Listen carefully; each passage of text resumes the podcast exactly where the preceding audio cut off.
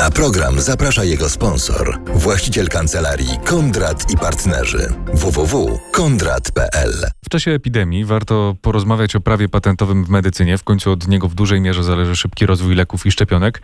I w końcu też to, czy wynalezione leki i szczepionki będą szybko dostępne. O rezygnacji z czerpania korzyści z wynalezionych leków i szczepionek jeszcze pomówimy.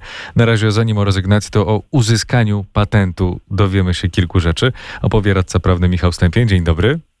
Dzień dobry.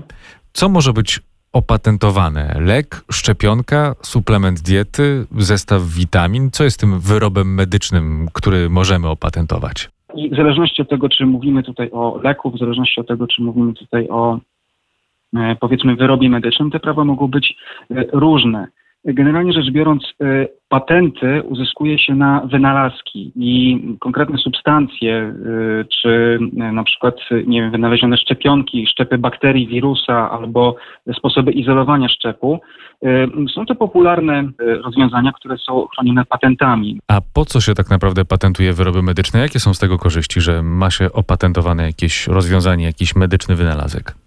Posiadając taki patent uprawniony, czyli właściciel patentu, ale który niekoniecznie musi być e, też twórcą tego rozwiązania, ma prawo wyłącznego korzystania z danego wynalazku w sposób zarobkowy albo zawodowy przez określony czas na określonym terytorium. W Polsce, jeżeli chodzi o patenty, to ta ochrona wynosi 20 lat. E, korzyściami, które e, są związane z posiadaniem takiego patentu, jest przede wszystkim to, że no, inni uczestnicy obrotu nie mogą wytwarzać wykorzystywać, oferować na sprzedaż y, czy, czy importować produktów ani procesów powstałych w oparciu o opatentowany wynalazek bez y, zgody uprawnionego z patentu.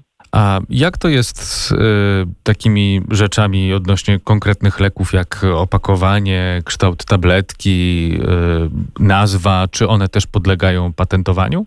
E, nie, gdyż patenty, e, patenty udzielane są wyłącznie na wynalazki, natomiast mogą to być zastrzeżone e, prawa do znaku towarowego, który jest związany gdzieś powiedzmy z danym lekiem. Może to być też wzór użytkowy, może to być też jakiś wzór powiedzmy przemysłowy. Są to innego rodzaju prawa, które wynikają na przykład z polskiej ustawy prawa własności przemysłowej. Jak długo trwa cała procedura patentowa? Cała procedura patentowa trwa e, kilka lat. Nie ma tutaj właściwie całej, e, nie ma tutaj e, jakiejś takiej powiedzmy sztywnej reguły co do tego, ile to faktycznie może trwać. Zależy to jeszcze od tego, czy dana procedura patentowa jest przeprowadzona tylko i wyłącznie przed Urzędem Polskim, czy może też procedura patentowa jest procedowana przed Urzędem Unijnym, albo też jest to procedura patentowa międzynarodowa.